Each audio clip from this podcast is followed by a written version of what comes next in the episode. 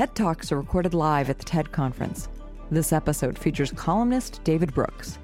Here's David Brooks.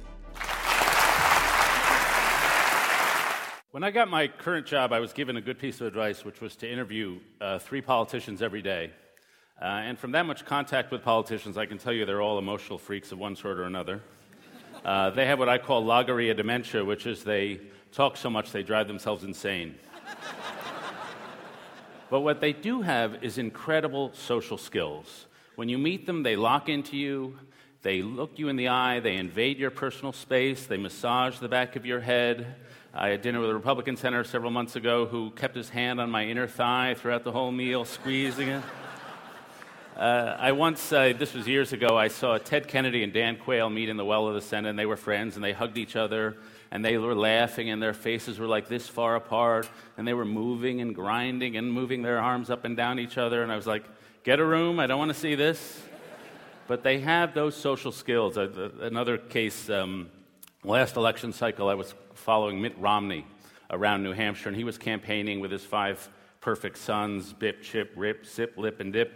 And he's going into a diner, and he goes to the diner, introduces himself to a family, and says, what village are you from in New Hampshire? And then he described the home he owned in their village. So he goes around the room, and then as he's leaving the diner, he first names almost everybody he's just met. I was like, okay, that's social skill. But the paradox is when a lot of these people slip into the policy-making mode, that social awareness vanishes and they start talking about like accountants. So in the course of my career, I've covered a series of failures. We sent economists in the Soviet Union with privatization plans when it broke up, and what they really lacked was social trust. We invaded Iraq with a military oblivious to the cultural and psychological realities. We had a financial regulatory regime based on the assumptions that traders were rational creatures who wouldn't do anything stupid. For 30 years, I've been covering school reform, and we've basically reorganized the bureaucratic boxes, charters, private schools, vouchers, but we've had disappointing results year after year. And the fact is, people learn from people they love. And if you're not talking about the individual relationship between a teacher and a student, you're not talking about that reality, but that reality is expunged from our policymaking process. And so that's led to a question for me. Why are the most socially attuned people on earth completely dehumanized when they think about policy? And I came to the conclusion this is a symptom of a larger problem, that for centuries we've inherited a view of human nature based on the notion that we're divided selves, that reason is separated from the emotions, and that society progresses to the extent that reason can suppress the passions. And it's led to a view of human nature that we're rational individuals who respond in straightforward ways to incentives. And it's led to ways of seeing the world where people try to use the assumptions of physics to measure how human behavior is. And it's produced a great amputation, a shallow view of human nature. We're really good at talking about material things, but we're really bad at talking about emotions. We're really good at talking about skills and safety and health. We're really bad at talking about character. Alistair MacIntyre, the famous philosopher, said that we have the concepts of the ancient morality of virtue, honor, goodness, but we no longer have a system by which to connect them. And so this has led to a shallow path in politics, but also in a whole range of human endeavors. You can see it in the way we raise our young kids. You go to an elementary school at 3 in the afternoon, and you watch the kids come out, and they're wearing these 80-pound backpacks. If the wind blows them over, they're like beetles stuck there on the ground. You see these cars that drive up. Usually it's Saabs and Audis and Volvos, because in certain neighborhoods it's socially acceptable to have a luxury car, so long as it comes from a country hostile to U.S. foreign policy, that's fine. They get picked up by these creatures I've called Uber moms, who are highly successful career women who've taken time off to make sure all their kids get into Harvard. And you can usually tell the Uber moms because they actually weigh less than their own children. Sort of at the moment of conception, they're doing little butt exercises. The babies plop out. They're flashing Mandarin flashcards at the things. driving them home, and they want them to be enlightened, so they take them to Ben and Jerry's, ice cream company with its own foreign policy. In one of my books, I joke that Ben and Jerry's should make a pacifist toothpaste, doesn't kill germs, just ask them to leave. That would be a big seller. And then they go to Whole Foods to get their baby formula, and, you know, Whole Foods is one of those progressive grocery stores where all the cashiers look like they're on loan from Amnesty International. We buy these seaweed-based snacks there called Veggie Booty with Kale, which is our kids who come home and say, Mom, I want a snack that'll help prevent colon rectal cancer. And so the kids are raised in a certain way, jumping through achievement hoops of the things we can measure. SAT prep, oboe, soccer practice, they get into competitive colleges, they get good jobs, and sometimes they make a success of themselves in a superficial manner. And they make a ton of money, and sometimes you can see them at vacation places like Jackson Hole or Aspen, and they've become elegant and slender. They don't really have thighs. They just have one elegant calf on top of another. They have kids of their own, and they've sort of achieved a genetic miracle by marrying beautiful people, so their grandmoms look like Gertrude Stein. Their daughters look like Halle Berry. I don't know how they've done that. They get there, and they realize that it's fashionable now to have dogs a third as tall as your ceiling heights. So they've got these furry, 160-pound dogs, look like velociraptors, all named after Jane Austen characters. And then when they get old, they haven't really developed a philosophy of life, but they've decided I've been successful at everything, I'm just not going to die. And so they hire personal trainers, they're popping Cialis like breath mints. You see them on the mountains up there, they're cross-country skiing up the mountain with these grim expressions that make Dick Cheney look like Jerry Lewis. And sort of as they whiz by you, it's like being passed by a little iron raisinette going up the hill. And so this is part of what life is, but it's not all of what life is. And over the past few years, I think we've been given a deeper view of human nature and a deeper view of who we are. And it's not based on theology or philosophy, it's in the study of the mind across all these spheres of research, from neuroscience to cognitive science, behavioral economists, psychologists, sociology. We're developing a revolution in consciousness. And when you synthesize it all, it's giving us a new view of human nature. And far from being a coldly materialistic view of human nature, it's a new humanism. It's a new enchantment. And I think when you synthesize this research, you start with three key insights. The first insight is that while the conscious mind writes the autobiography of our species, the unconscious mind does most of the work. And so one way to formulate this is the human mind can take in millions of pieces of information a minute, of which it can be consciously aware of about 40. And this leads to oddities. One of my favorite is that people named Dennis are disproportionately likely to become dentists. People named Lawrence become lawyers because unconsciously we gravitate toward things that sound familiar, which is why I've named my daughter President of the United States Brooks. Another finding is that the unconscious, far from being dumb and sexualized, is actually quite smart. So one of the most cognitively demanding things we do is buy furniture. It's really hard to imagine a sofa, how it's going to look in your house. And the way you should do that is sort of study the furniture, let it marinate in your mind, distract yourself, and then a few days later go with your gut, because unconsciously you figured it out. The second insight is that emotions are at the center of our thinking. People with strokes and lesions in the emotion processing parts of the brain are not super smart. They're actually sometimes quite helpless. And the giant in the field is in the room tonight and is speaking tomorrow morning, Antonio Damasio. And one of the things he's really shown us is that emotions are not separate from reason, but they are the foundation of reason because they tell us what to value. And so reading and educating your emotions is one of the central activities of wisdom. Now, I'm a middle-aged guy. I'm not exactly comfortable with emotions. One of my favorite brain stories described these middle-aged guys. They put them into a brain scan machine. This is apocryphal, by the way, but I don't care.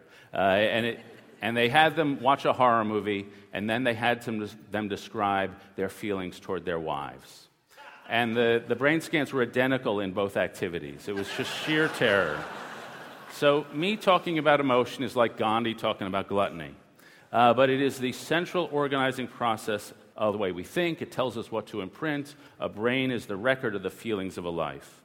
And the third insight is that we're not primarily self-contained individuals. We're social animals, not rational animals. We emerge out of relationships, and we are deeply interpenetrated one with another. And so when we see another person, we reenact on our own minds what we see in their minds. When we watch a car chase in a movie, it's almost as if we are subtly having a car chase. When we watch pornography, it's a little like having sex, though probably not as good. And you see this in when lovers walk down the street, when a crowd in Egypt or Tunisia gets caught up in an emotional contagion, the deep interpenetration. And this revolution in who we are gives us a different way of seeing, I think, politics, a different way, most importantly, of seeing human capital. We are now children of the French Enlightenment. We believe that reason is the highest of the faculties. But I think this research shows that the British Enlightenment or the Scottish Enlightenment with David Hume, Adam Smith, actually had a better handle on who we are, that reason is often weak, our sentiments are strong, and our sentiments are often trustworthy. And this work corrects that bias in our culture, that dehumanizing bias.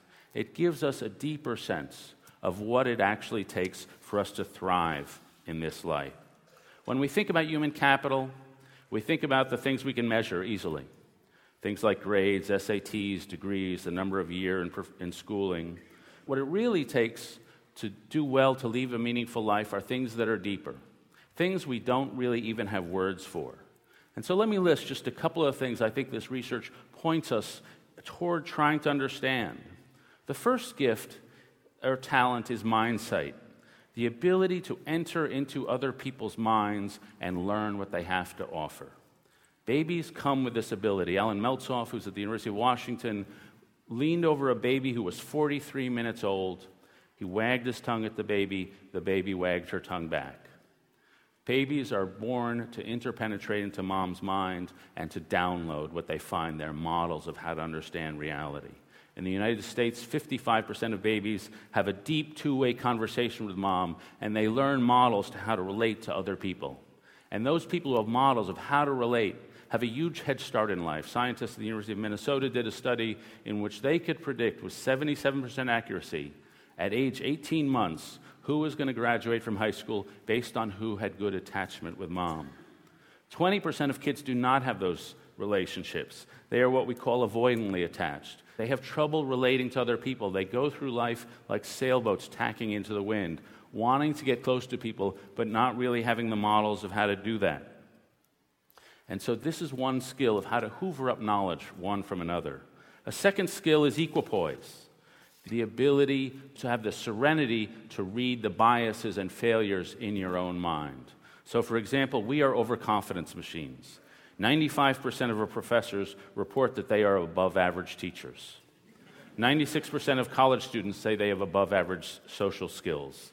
Time magazine asked Americans, are you in the top 1% of earners? 19% of Americans are in the top 1% of earners. This is a gender-linked trait, by the way. Men drown at twice the rate as women because men think they can swim across that lake. But some people have the ability and awareness of their own biases, their own overconfidence. They have epistemological modesty. They are open-minded in the face of ambiguity. They are able to adjust strength of the conclusions to the strength of their evidence. They are curious, and these traits are often unrelated and uncorrelated with IQ. The third trait is metis, what we might call street smarts. It's a Greek word. It's a sensitivity to the physical environment, the ability to pick out patterns in an environment, to derive a gist. One of my colleagues at the Times did a great story about soldiers in Iraq who could look down a street and detect somehow whether there was an IED, a landmine in the street. They couldn't tell you how they did it, but they could feel cold. They felt a coldness, and they were more often right than wrong. The third is what you might call sympathy, the ability to work within groups. And that comes in tremendously handy because groups are smarter than individuals. And face-to-face groups are much smarter than groups that communicate electronically because 90% of our communication is nonverbal. And the effectiveness of a group is not determined by the IQ of the group. It's determined by how well they communicate, how often they take turns in conversations. Then you could talk about a trait like blending. Any child can say, I'm a tiger, pretend to be a tiger. It seems so elementary. But in fact, it's phenomenally complicated to take a concept I and a concept tiger and blend them together. But this is the source of innovation. What Picasso did, for example, was take the concept Western art and the concept African masks and blend them together. Not only the geometry, but the moral systems entailed in them. And these are skills, again, we can't count and measure. And then the final thing I'll mention is something you might call limerence. And this is not an ability, it's a drive and a motivation. The conscious mind hungers for success and prestige. The unconscious mind hungers for those moments of transcendence when the skull line disappears and we are lost in a challenge or a task, when a craftsman feels lost in his craft, when a naturalist feels at one with nature, when a believer feels at one with God's love. That is what the unconscious mind hungers for. And many of us feel it in love when lovers feel fused. And one of the most beautiful descriptions I've come across in this research of how minds interpenetrate was written by a great theorist and scientist named Douglas Hofstadter at the University of Indiana.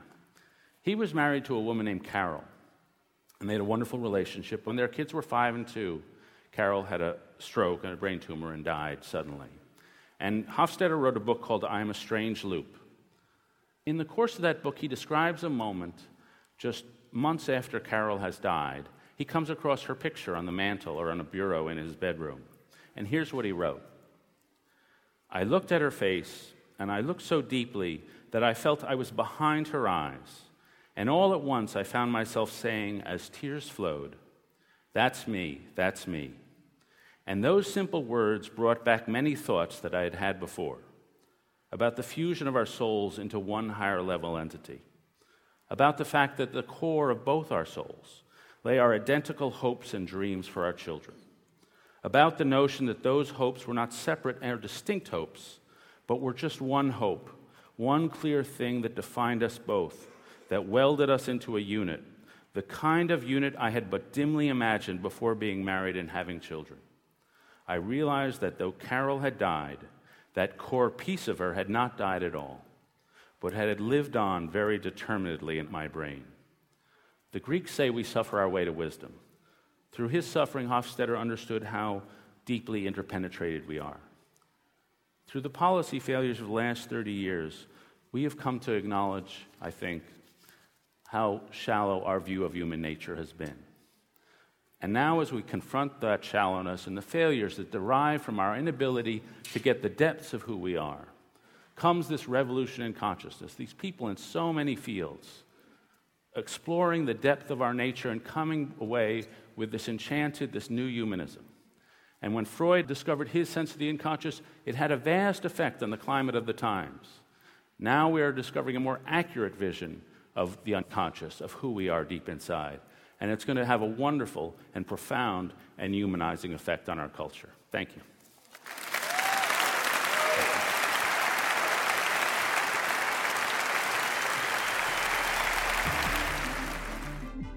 That was David Brooks, recorded at TED 2011 in Long Beach, California, March 2011. For more information on TED, visit TED.com.